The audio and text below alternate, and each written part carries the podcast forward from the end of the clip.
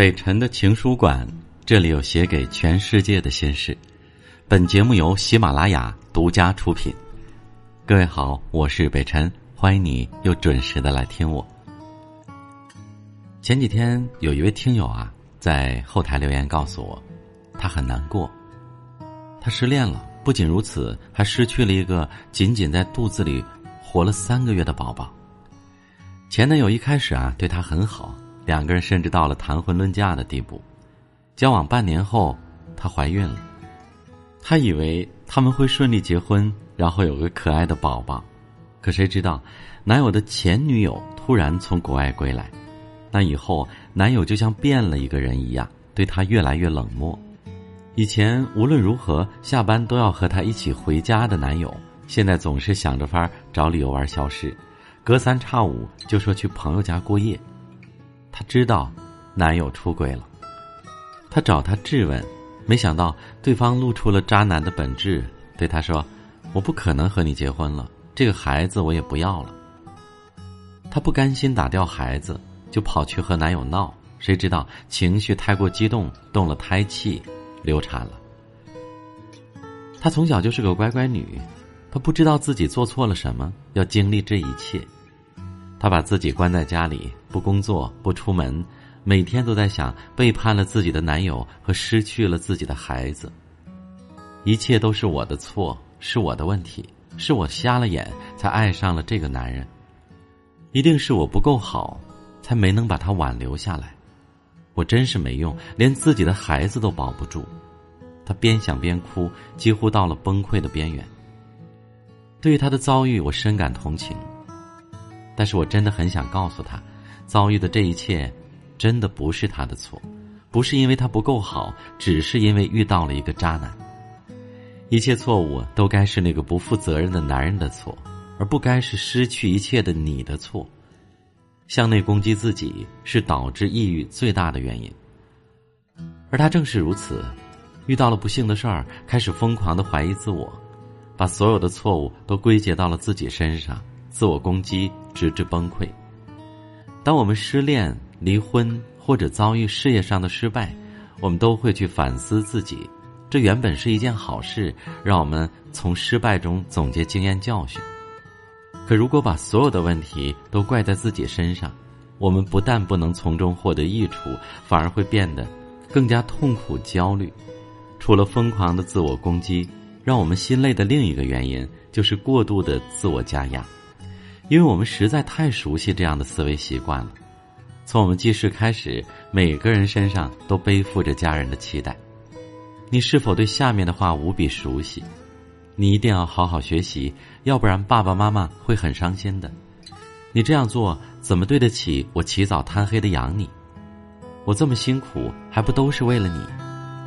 正是因为我们所爱之人不断向我们倾诉他们对我们的付出，我们也不自觉的把别人的幸福加在了自己身上。后来不仅仅是对父母如此，对于其他人，我们也变得不懂拒绝。领导拍着你的肩膀说对你寄予厚望，你不断的对自己说：“我必须要努力，我必须要做这件事儿，我一定要做好。如果我做不好，对不起老板，对不起父母，耽误了孩子。”我不想让他们伤心，我不想让他们失望，我一定要做好这件事儿。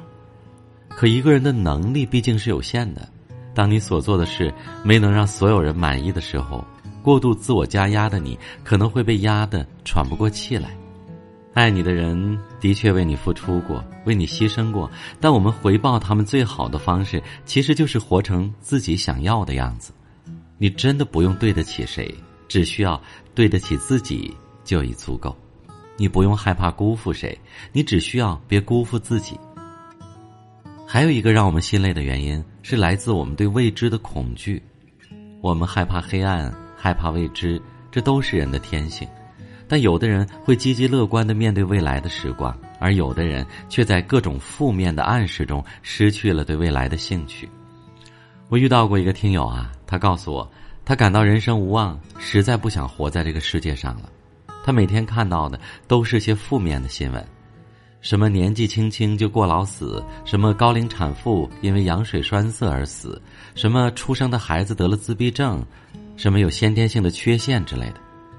还有什么朋友圈狂秀恩爱的夫妻离婚了，夫妻恩爱妻子却出车祸死了。他说：“人生这么苦，我实在没勇气去面对以后了。我不想再活在这世上了。人啊，总是会被我们经常接触的事物限制了，以为那就是我们所认知的世界。可实际上，我们很多人终其一生也不会遇到那些悲剧。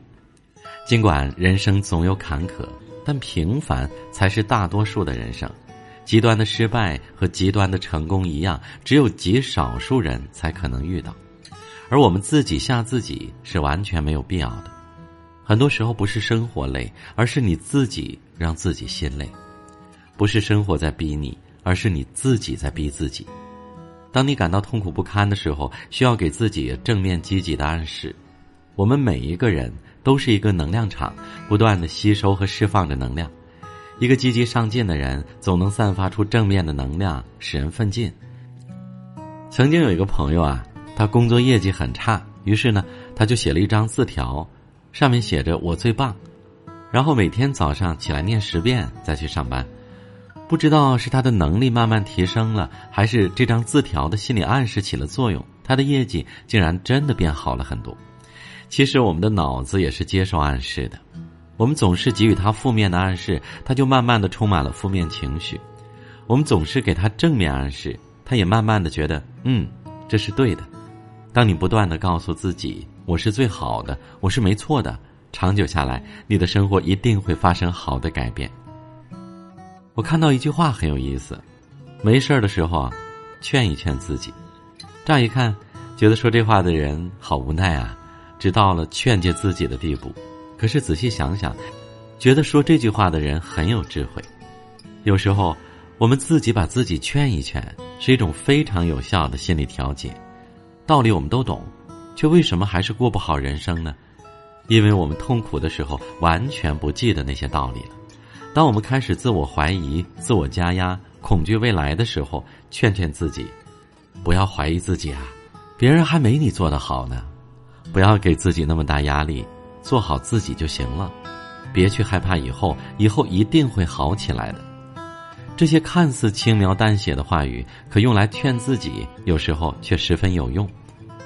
世上本无事，庸人自扰之。很多时候，我们的焦虑不安，都是停留在对过去失败的痛苦之中，都是害怕未来没有按照我们的期望的步伐发展。解决这些问题最好的方法。就是不要怂，立刻去做，不管做的好不好，结果如何，去实践，去付出，去努力。因为我也有过焦虑的时刻，但是我发现，我真的去做的时候，我就平静下来了。当我们专心做事的时候，注意力就全部集中在这件事情本身，而那些不安完全被我们抛到九霄云外去了。生活就像一面镜子，你如何面对它，它就如何反馈你。